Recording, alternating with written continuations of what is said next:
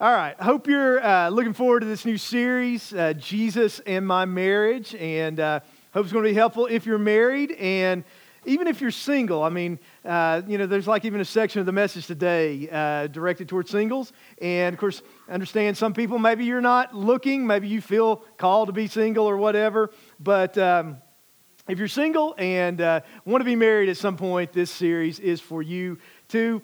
I'm uh, going to show you a little video clip in just a second, but I want, I want to say this before I start the, the message today. A uh, little word of testimony, but just so you'll know, uh, my small group prayed for me last Sunday night, and my rash is better. Um, if you don't know what I'm talking about, that's your penalty for missing church last week. You should uh, watch the, uh, I mean, basically what, I mean, all of our pastors preached last week, and in, in his section, my dear, dear, dear friend, Rusty Arwood, uh, was making a joke and an analogy and, and said I had a rash. And um, it, it's not true. And uh, just, just, let me just say, I think I need to say this pastorally that if, if you believed Rusty, you should do two things. You should pray for the spiritual gift of discernment, because you are kind of lacking in that, and, and you should get to know him better. Okay? You never take him seriously unless he's crying over a Hallmark movie, and that is really serious business, at least to him. I mean, it, it, yeah, well, th- there's people, and a couple of them are in the room, who work with, for, or one person here who works for Rusty and Shane. Like, it has to, so, yeah. Pray for Aletha Lyons. I mean, I, I mean, seriously. Oh, sorry, not Lions. Yeah, I forgot about that. Yeah. All right. Um, okay, so here's a serious question for you. Just starting a little light, but here, here, here's a serious question for you. How many of you have ever tried to work a Rubik's Cube in your life? Show of hands. Anybody who doesn't know what a Rubik's Cube is, you don't raise your hand. You just just saying you're really young, I guess. So I was surprised. Uh, uh, either uh, we got some really smart people, some good cheaters or some good liars in the first service, but there were several people in the first service who said they could work a Rubik's Cube. Anybody here who's ever completed a Rubik's Cube? Interesting. Everybody who has their hand up is under 30, I think. wow. Interesting. So I, I, just have to tell you that uh, when I was in middle school, I, I, wasted a chunk of my life trying to learn how to work a Rubik's Cube and uh, never got more than about, I don't remember exactly, three sides, maybe four, maybe two, I don't know, some, somewhere around three. I mean, when I was in middle school, my life outside of school was like sports, trying to learn how to work a Rubik's Cube, Miss Pac Man, sports. that was, that was kind of life.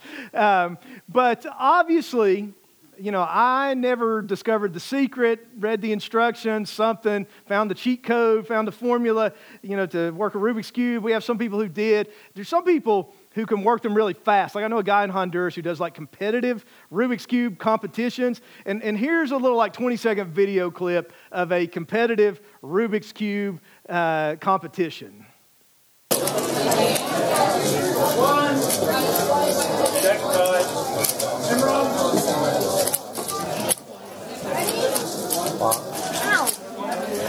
Come on, come, come on, get us up five.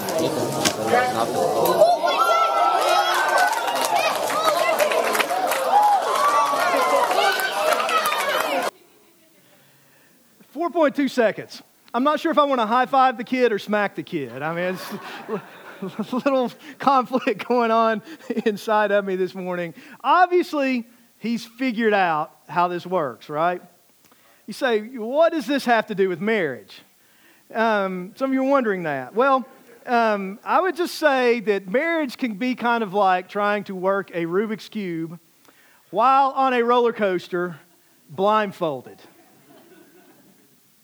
At least if you're a man trying to figure out a woman.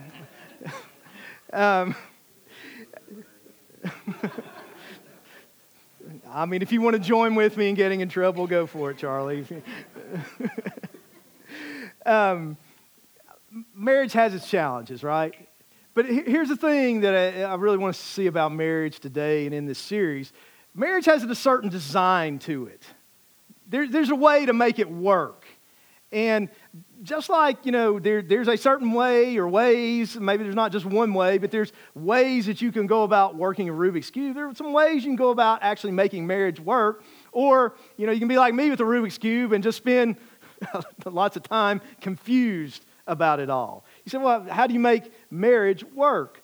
Well, we believe the Bible is God's word, that it's authoritative, and according to Scripture, uh, God is the creator and designer of marriage, and so He's the one that can show us how to work, help us make it work, can fix it when it's wrong. Uh, just like, uh, you know, if the check engine light comes on in your car, you need to take it back to the dealership because they know how it's supposed to work and can make it work. And some of you, if you're honest today, you come this morning and the check engine light is on in your marriage, and you need to go back to the dealer and get some help with it.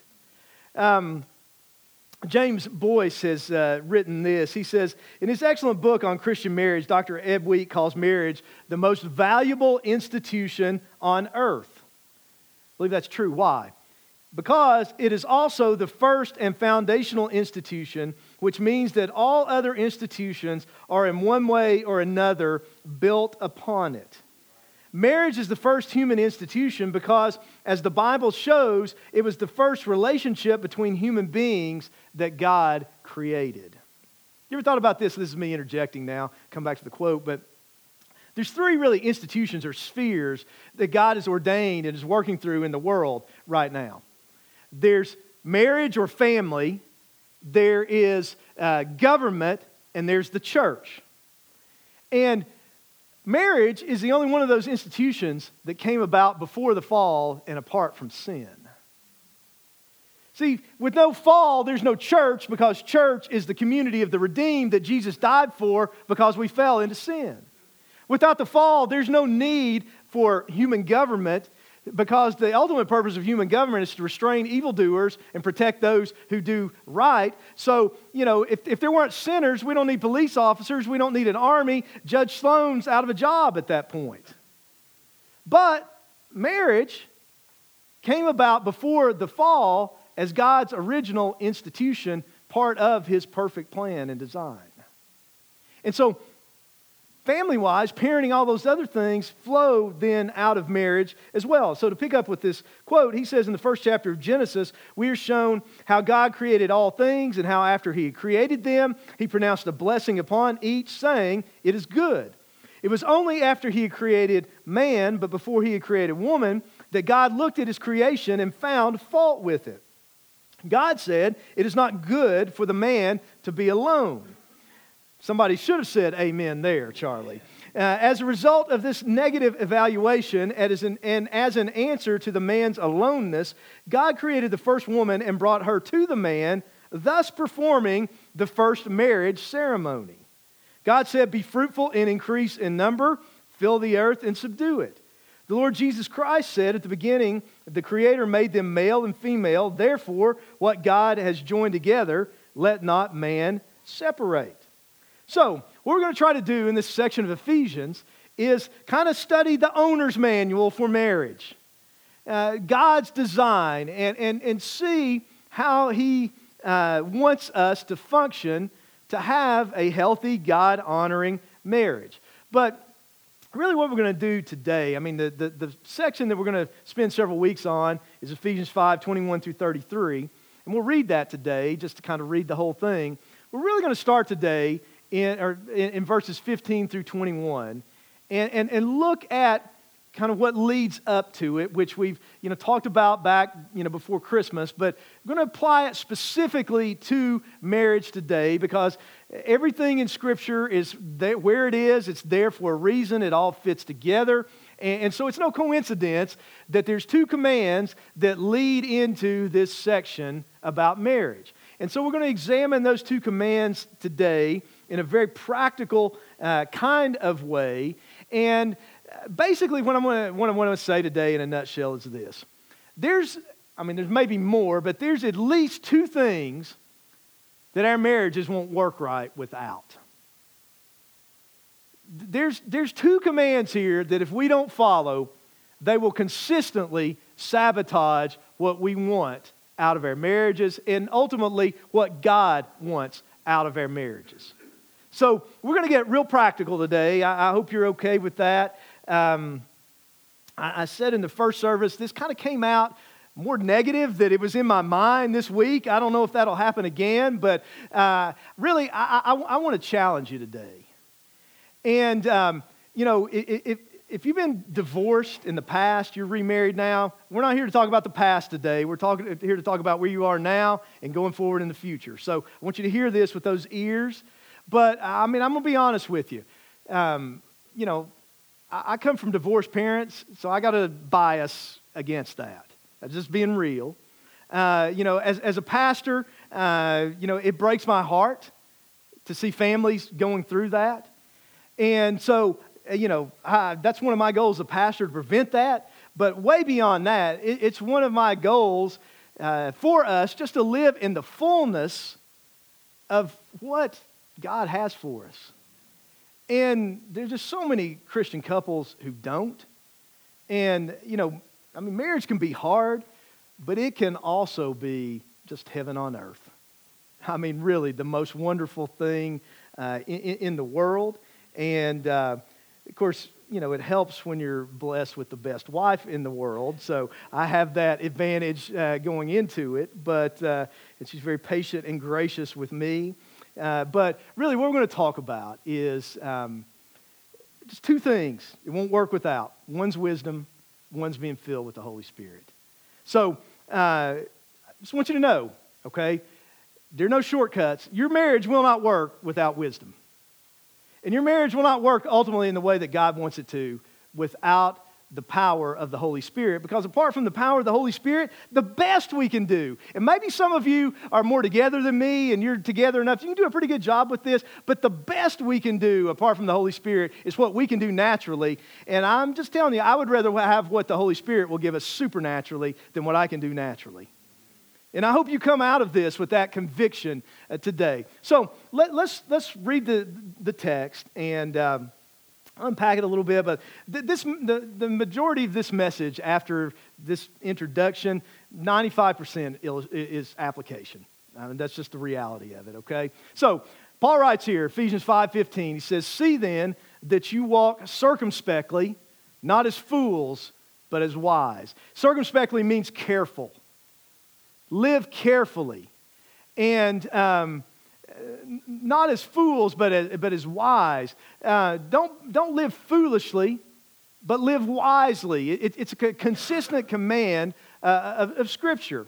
And, and then he says, redeeming the time, buying back the time, making most the most that we can of uh, the, the, time. And, and, the word time here, there's two, two different Greek words for time. One of us is chronos, one of them is chronos, from which we get like chronological time, like uh, seconds, days, weeks, years.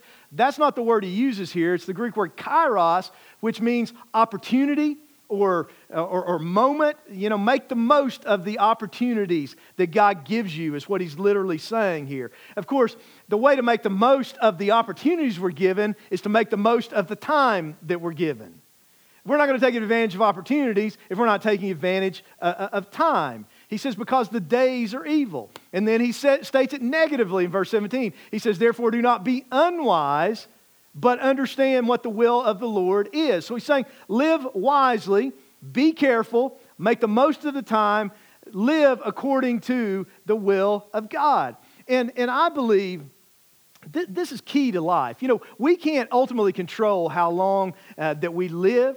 And so I think that means that the key to life is being ready for eternity, and it means living every day to the full in the will of God. That's what life's about. And if we're going to do that, we got to do it with wisdom. And then he says, Don't be drunk with wine, in which is dissipation, but be filled with the Spirit, speaking to one another in psalms and hymns and spiritual songs, singing and making melody in your heart to the Lord, giving thanks always for all things to God the Father in the name of our Lord Jesus Christ, submitting to one another in the fear of God. And then that kind of bridges into the specific marriage section. And one of the things we'll talk about is like, what does it mean to submit to one another? And then what does it mean, verse 22? Wives, submit to your own husbands as, as to the Lord. For the husband is head of the wife, as also Christ is head of the church, and he is the Savior of the body. Therefore, just as the church is subject to Christ, so let the wives be to their own husbands in everything. Husbands, love your wives, just as Christ also loved the church and gave himself for her, that he might sanctify and cleanse her with the washing of water by the word, that he might present her to himself a glorious church, not having spot or wrinkle or any such thing but that she should be holy and without blemish. So husbands ought to love their own wives as their own bodies. He who loves his wife loves himself. For no one ever hated his own flesh, but nourishes and cherishes it, just as the Lord does the church. For we are members of his body, of his flesh, and of his bones. For this reason, a man and this is God's definition of marriage. This is what we're planning on looking at next week. A man shall leave his father and mother and be joined to his wife, and the two shall become one flesh. This is a great mystery, but I speak concerning Christ and the church. Nevertheless, let each one of you in particular so love his own wife as himself, and let the wife see that she respects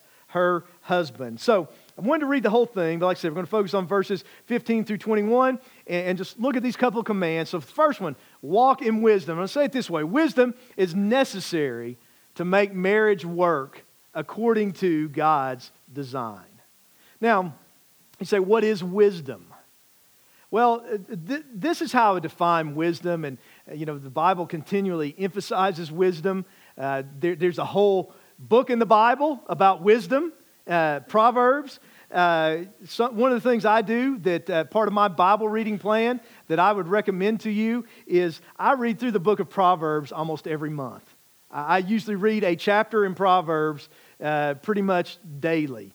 And that's something that I would recommend to you because of the importance of wisdom. But wisdom is making right choices according to God's will, it, it, it's the application of God's truth to life. It's living according to God's plan. Wisdom is action oriented, right? It's, it includes knowledge, but it's more than knowledge, right? You can be an educated fool. I mean, I mean you ever met somebody like that? If, if we're just real blunt about it. Um, so, you know, we can have all kinds of head knowledge, but wisdom is living the right way. Wisdom is actually living according to uh, the, the, plan of God.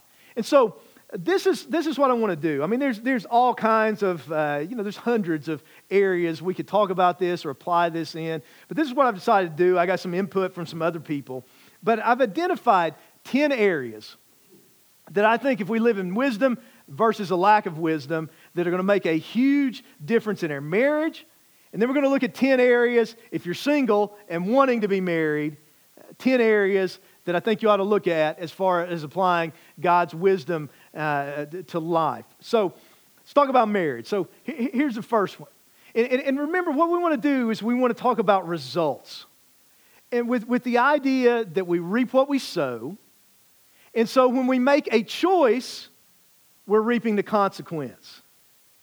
And so when we choose wisely, there's going to be positive results. When we choose unwisely, we're going to receive negative results. Now, parents, don't we, don't we tell our kids that all the time? Do you? I hope you do, right? When you choose a, when you make a choice, you choose the consequence. You, you, you taught your kids that? Let me ask you a follow up question, though. If we're honest, how often do we think somehow we're the exception to that? I mean, if we're honest, I know we do because that's how we live. Right? We think we can do, uh, we think we can take shortcuts a lot of times and, and not get the results of it. And, and, and what happens, I, I, think, a lot of times is uh, we, we kind of, we, we think, you know, there's a lot of, th- here's the thing. You can eat half a dozen Krispy Kremes today. It's not going to affect your life too much. You eat a couple of Krispy Kremes every day for several months, there's going to be some consequences. You skip on date night this week, not that big a deal. You keep doing it for the next several weeks, it's going to catch up to you. See, we, we get fooled by the lag time in the law of the harvest. You know, we, we think we can take a shortcut financially, we can do something in the moment, spend money we shouldn't. Probably not that big a deal. We keep doing that month after month, the law of the harvest is going to catch up to us. Uh, you know, we, we lose our cool one time with our spouse. We probably patch that up and everything be okay. Keep doing that day after day, week after week. Where's that going to go? But that's why, I mean, I said this a couple weeks ago. Um, you know, I mean, I'm talking about, you know, hitting 50 and just thinking, uh, getting close to it, thinking about life, all that kind of thing. I really think the way to live life is not so much focused on, you know, the end result of stuff. It's just in the daily choices and habits and decisions that we make that if we want to change our lives, we change the process of how we live day in and day out. And if we want to change our marriages, we change the process of how we live and how we relate day in and, and, and, and, and day out. And we use wisdom. Right? God's gracious. I mean, hopefully your spouse is gracious. You can survive maybe a lack of wisdom in the short term. I promise you, you cannot in the long run. The law of the harvest is always going to catch up with you. Don't let the lag time fool you. Because we always reap what we sow. Really, we reap more than we sow, but we reap later than we sow. And so there's always compounding interest in the choices we make. Good choices, there's a lot of compounding interest uh, over time. Bad choices, there's a lot of compounding interest over time. Uh, somebody said it you pay now, you pay later, but when you pay later, the price is always greater. And that's true. What kind of choices are we making day in and, and day out? So think about it. If, if day in and day out, you're, the way you treat your spouse is characterized by nagging, complaining, criticizing, demanding, where's that going to go in your marriage? Where's your marriage going to go? Versus, what if you're trying to focus on encouraging your spouse, building up your spouse, showing appreciation uh, to your spouse? Words have consequences. You know, we saw in Ephesians 4:29 the biblical standard for speech is that which builds up and that which imparts grace. Let me ask you a simple question. If you did this one thing from this marriage this week, if you made it your goal this week for your spouse, your speech with your spouse to impart grace and build up, what would your marriage look like a week from today? Would it, would it be different? That's the point I'm making. Um, we, we can't expect to tear somebody down verbally all the time and the marriage get built up in the process. Um, you know, sometimes men, uh, we're not always real bright. You know, sometimes a man will be on his wife's case all day long and then expect her to jump in bed with him that night. I mean, that's just my spiritual word for that. That's idiot behavior. that is stupid. I said the filter was kind of on low today. So, I mean, it just, you can't do one thing. You you can't sow, I don't know, what's some terrible food. I mean, you can't sow turnips and expect to reap strawberries out of it. You know, you know what I'm saying? It just, it just doesn't work. Uh, so think about, how about anger, harsh words, instead of listening and speaking kindly? Same kind of thing. Three and four probably go together unforgiveness and bitterness instead of forgiveness. Or, or on the flip side of that, refusing to admit that we're wrong and apologizing. I believe with all my heart the two golden phrases in, in, in marriage are I'm sorry and I forgive you. Listen, you can't hang on to stuff.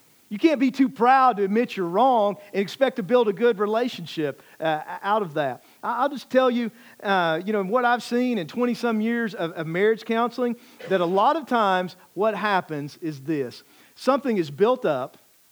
Because usually, if someone comes to one of our pastors or they, they come to see uh, Dr. Arwood, our counselor, it's probably about six months to two years later than they should have come. We let things build up. But usually, uh, in, in marriage, well, it's unique. A lot of times, what has happened is it's like the Berlin Wall has been built up between this couple. But really, if you start breaking it down, a lot of times it goes back to one brick.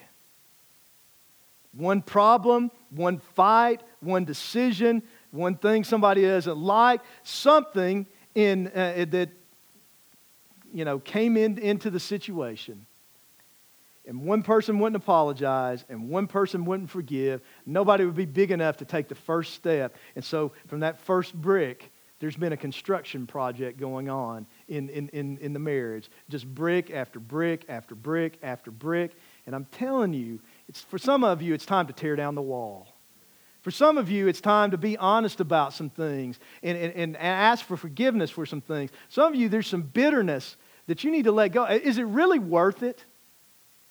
I mean, is, is it really worth being this miserable for the rest of your life to hang on to whatever this person did? Is it really worth it to let that lead to you guys getting divorced and all the problems and complications that come from that. And you think the other person's the problem, but the problem's going to be you're going to go into the next marriage the same person because you're still carrying the bitterness from the first marriage, and it's going to sabotage that marriage, and the same cycle is going to repeat itself again. There is a reason that every time people get remarried, the divorce rate gets higher and higher.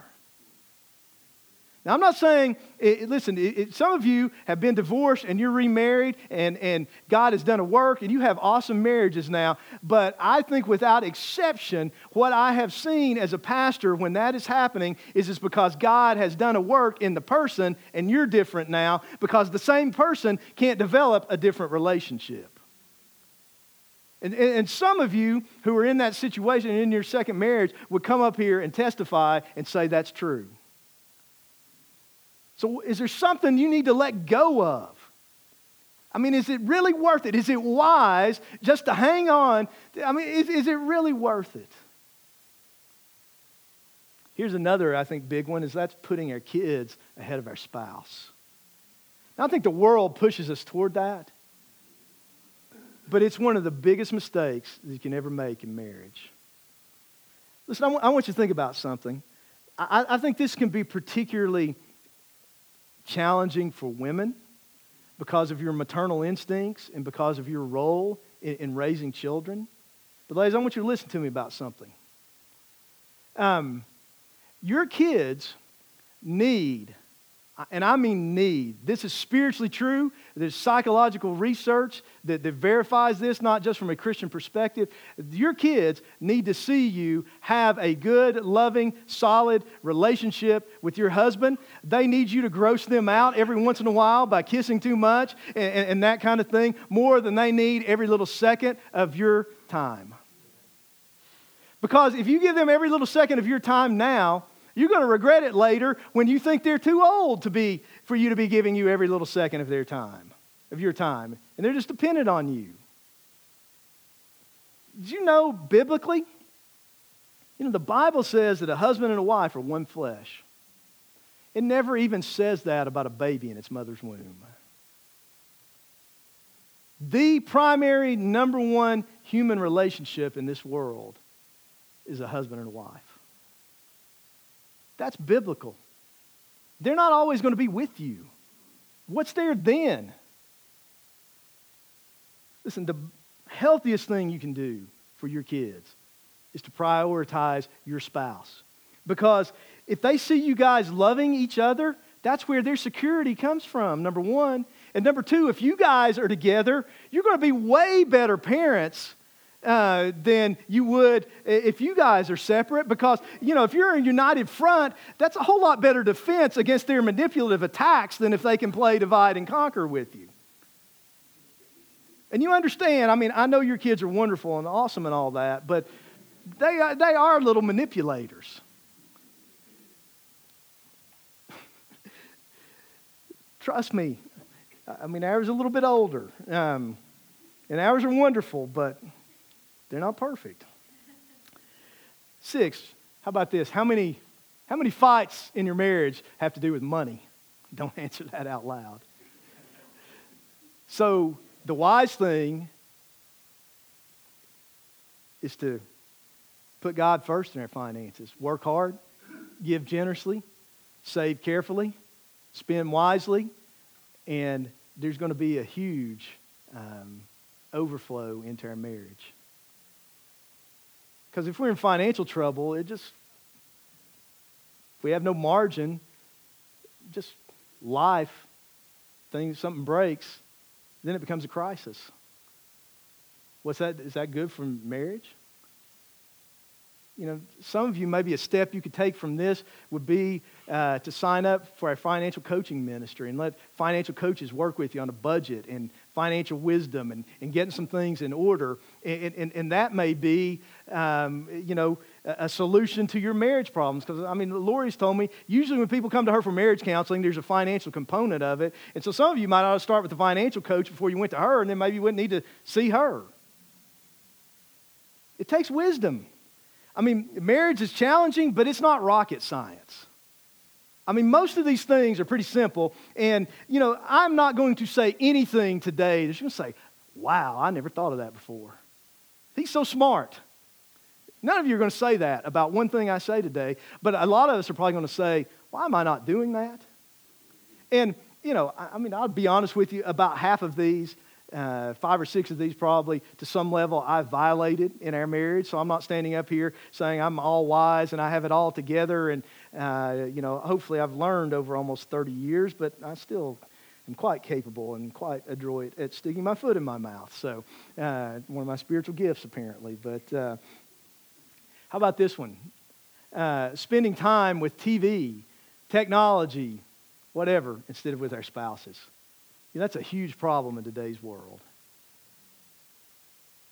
I don't have time for date night, but I got time for four hours on social media today. That's foolish. I mean, seriously, one of the wisest things that a lot of people could do would be to put up their phone, turn off their phone, limit their phone, uh, and just have some good old fashioned conversation might put a little spark back in the bedroom if you tried turning off your phone a little bit more. I mean, I mean, this may be something some of you want to do. I, I mean, I, I, don't know about anything about Androids, but you know, on your iPhone, you, you get a res- report of your screen time. What if you looked at your uh, screen time report Factored out, factor out any time you're spending in, on the YouVersion Bible app or something like that, or some of you, uh, like me, have to use your phones for work. Factor that out. Look at how much time you're spending on your phone on a daily basis and ask, what, might it be the wise thing if I took whatever percentage of that time and spent it with my spouse or with my kids or in some other profitable way? Listen, I know this is the thing to do today, but if we do what everybody else is doing, we're going to get what everybody else has. And do you really want what everybody else has when it comes to marriage at this point? Live with wisdom. How about thinking it's about our own happiness instead of serving our spouse? Listen, at the root of it, this is why marriage is so hard. Marriage is unnatural. Because what it takes to make marriage work is being selfless and putting another human being in front of ourselves. And there is nobody in this room that is naturally wired to be selfless and put another human being in front of him or herself. Right? What, what, why is marriage hard? Because I want what I want. Robin wants what she wants. You have to learn to somehow put that together and do what the scripture says. And verse 21 submit to each other and love and care and, and, and serve and, and, and those kind of things. Not natural.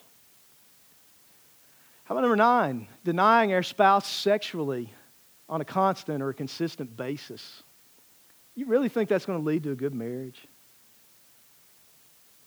And I know sometimes, you know, women think, I don't understand why he's interested in this so much. And, you know, there's some biology to that. I don't think women understand, wives understand how much of an emotional thing sex is, an, is even for men. Because if a man feels rejected by his wife in that way, it is the most emasculating thing that he can ever experience because he feels like I've committed myself to this person, I've given myself to this person, and now this person doesn't want me.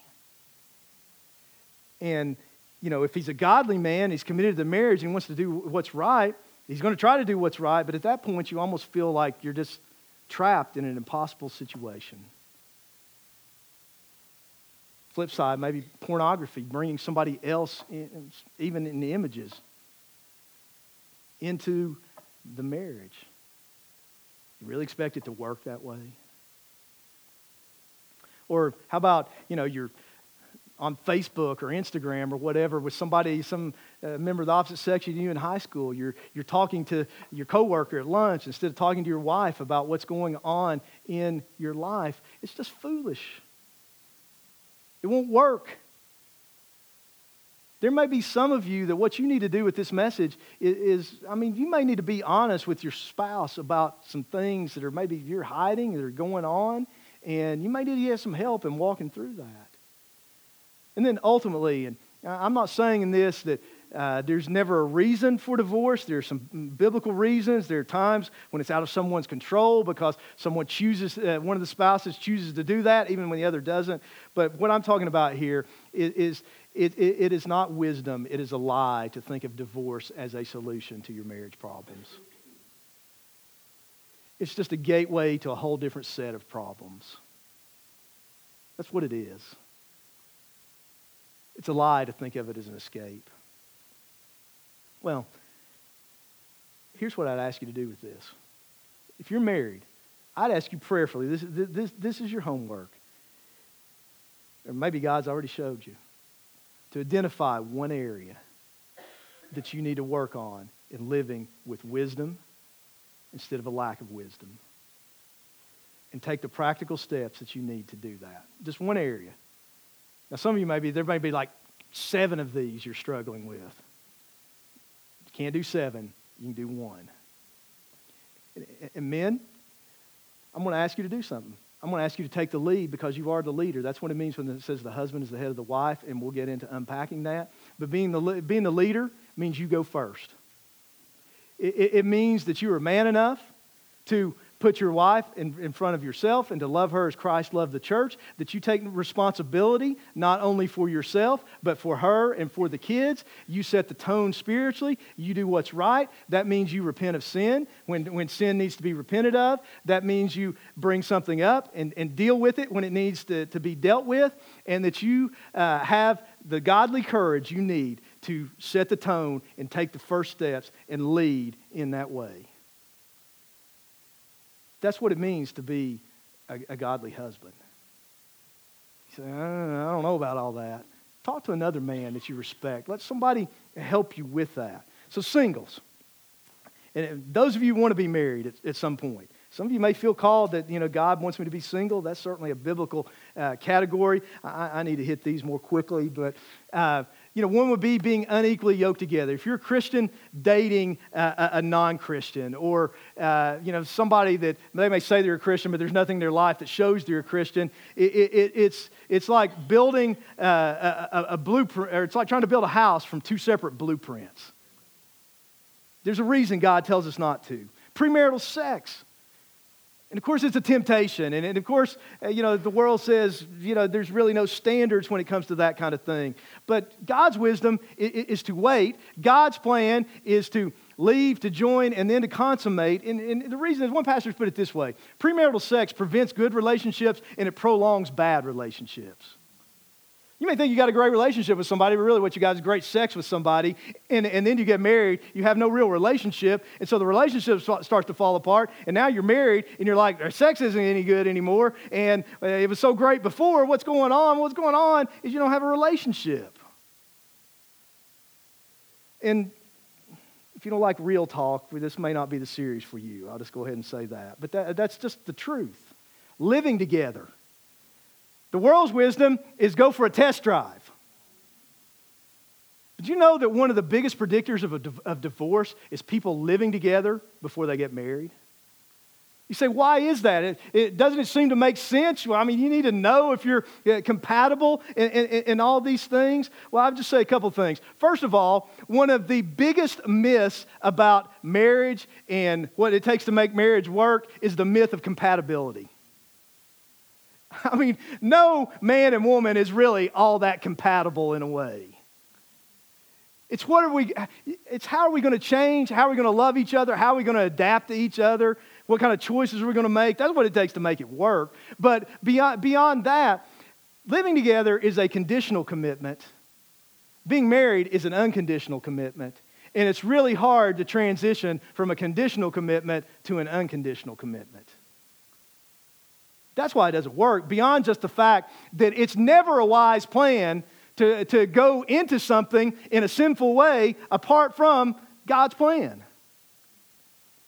I mean, if somebody's not a Christian, I mean, I, I completely get it. But if you're a Christian, and you're, I mean, you're living with someone outside of marriage, you're in complete disobedience to God. I mean, that's not a good formula for blessing. Um, another one making excuses for the other person and talking yourself into the relationship being a good idea. Can I just tell you something? Dating should really not be that hard, or getting along when you're dating. If you're, trying, if you're making excuses uh, for the other person, if you're talking yourself into this being a good relationship uh, when, when, when you're dating, I almost guarantee you within a few months after getting married, you'll be regretting it. Because it gets harder once you're actually doing life together. Don't settle for the first person to come along. Don't make decisions based on feelings instead of the truth of Scripture. Find your identity in Christ instead of a relationship status. If, if you feel like you need a, an, another person to make you whole, you're not ready to be in a godly relationship. If you realize that you're whole, complete, loved, accepted in Christ, you are then probably ready to be the kind of person who can give to another person, which is the key uh, to uh, you know, building a good relationship. If you have two givers in a relationship, it's going to be good. If you got two takers, that's a mess. If you got one giver and one taker, that probably ends up being manipulation. See, in marriage, we don't fix each other. In marriage, we rub off on each other. So find your identity in Christ. Don't follow culture's wisdom on relationships. And don't focus more on preparing for a wedding than preparing for a life together. You can spend $100,000, have the most incredible TV worthy blowout wedding of all time, but what are you going to do a month from then? That's what's important. How you live day in and day out. Not one day. I mean, I know that's special. I know it's important. Ladies, I want it to be awesome for you when you get, those of you who are single, when you get married. But, uh, you know, the beautiful wedding pictures aren't going to compensate for a miserable life together. So, we're living in wisdom. Singles, are, is there an area here of wisdom that you need to address? Some conviction you need to have? Some decisions you need to make now? All right, here's the, the second command, second thing, and I got to hit this quickly, but uh, being filled with the Spirit is necessary to make marriage work according to God's design. In other words, it won't work without wisdom. It won't work without being filled with the Spirit. Because here's the deal wisdom is knowing what to do. The Holy Spirit, though, gives us the power to do what we ought to do. Like I said, the issue here is not so much usually a lack of knowledge, it's carrying out the knowledge that we have. Now, when I preached on this before, I said, here's the principle and, and, and this is just kind of the whole second half of the book of Ephesians. We live out what Jesus expects of us by living out of what Jesus has done for us in the power of the Holy Spirit who is in us. And so you apply this to marriage. We can be a godly husband or wife. We can live in the way that Jesus expects of us by living out of what he's done for us, the redemption that we have, through the Holy Spirit who lives in us because we talked about this before, and I'll expand it a step farther. Said before when we were looking at this passage is what we're filled with inwardly determines how we live, how we behave outwardly. But to even take that a step farther, what we're filled with inwardly determines how we relate to others outwardly. Listen, can, can, I just ask us to do something? Can I, can I ask us to ban a phrase uh, from our vocabulary if we're married. Can, can we just agree together? And this is not in my notes. I didn't say this first service, but I hope this is the Holy Spirit leading me. But uh, can we just make a decision together that we're going to ban the phrase, my spouse caused me to do something? Because if we're blaming it on whatever we're doing, saying, thinking on another person, at that point, we are removing the responsibility for our own actions from ourselves and putting it on another person when the reality is even if they're not doing the right thing at a given moment in the power of the holy spirit we can choose to do what we ought to do. And a lot of times what happens in marriage this is this whole building the wall thing. Oh she's doing this so i'm going to do that. He said this so i'm going to say that. And it becomes this silly immature middle school snowball that leads to nowhere so, can we just decide that um, my spouse isn't making me do things, life isn't making me do things, but the reality is, is what's on the inside is going to come out. There may be stuff on the outside that's squeezing me, but if something's coming out, it's because that's actually what is in me. And so, if I want to change what's coming out of me and how I'm affecting the people that I'm around, what's inside of me is what actually needs to get changed. How does what's on the inside of me actually get changed? Well, it comes from me repenting of my sins, me surrendering to Christ, and letting the Holy Spirit fill me and change me from the inside out. Because when the Holy Spirit's in control, there's a song in our heart, there's an attitude of gratitude and there's being supernaturally submissive to one another. That's what our text says. It's not natural, it's supernatural. That's what we need. That's what God wants for us supernatural marriages. So, let me close by doing this. Let's go to this, a, a different passage of Scripture. We'll finish with this. Galatians chapter 5. It, it talks about walking in the Spirit. And uh, let's just read this. Paul says here in you know, th- this goes together. You know, being filled with the Spirit means to be controlled by the Spirit. To walk in the Spirit means to be controlled by the Spirit on an ongoing basis. He says, I say then, walk in the Spirit, and you shall not fulfill the lust of the flesh. For the flesh lusts against the Spirit, and the Spirit against the flesh, and these are contrary to one another, so that you do not do the things that you wish. But if you're led by the Spirit, you're not under the law.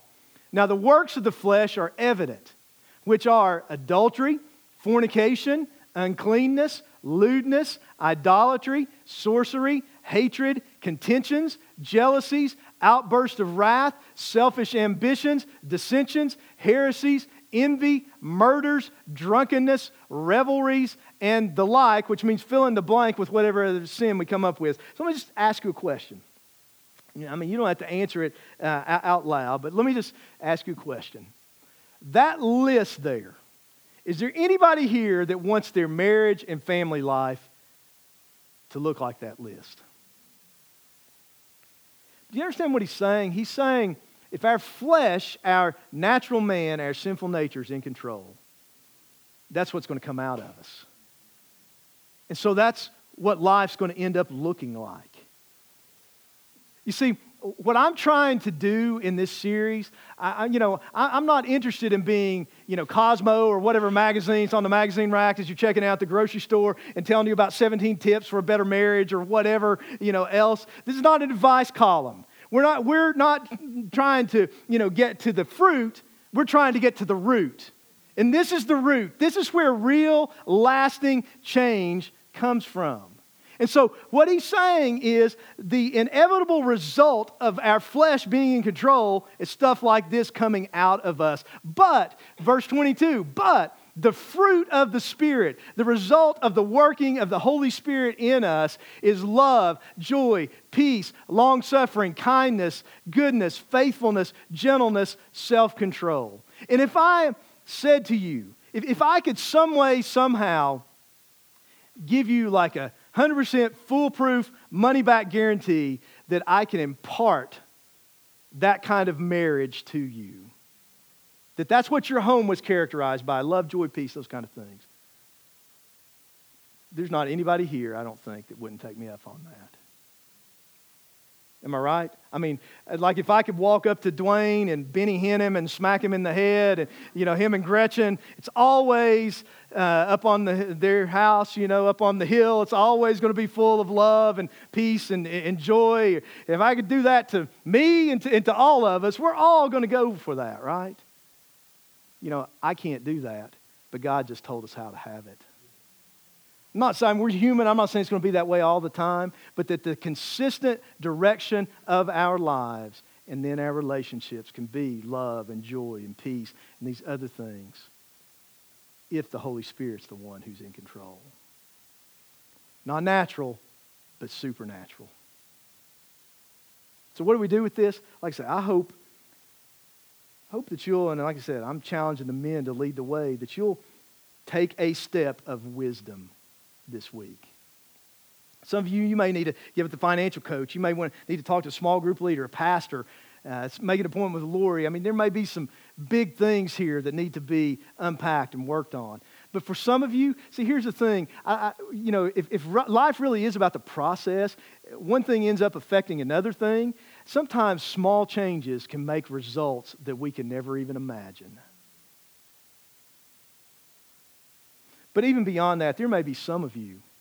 So you may know what to do, but you don't have the power to do it because you don't have a relationship with Jesus Christ. Some of you, the step you may need to take today is to repent of your sins, surrender to Christ, trust Him, relying on His grace, His uh, death on the cross, His resurrection, and that alone for your salvation.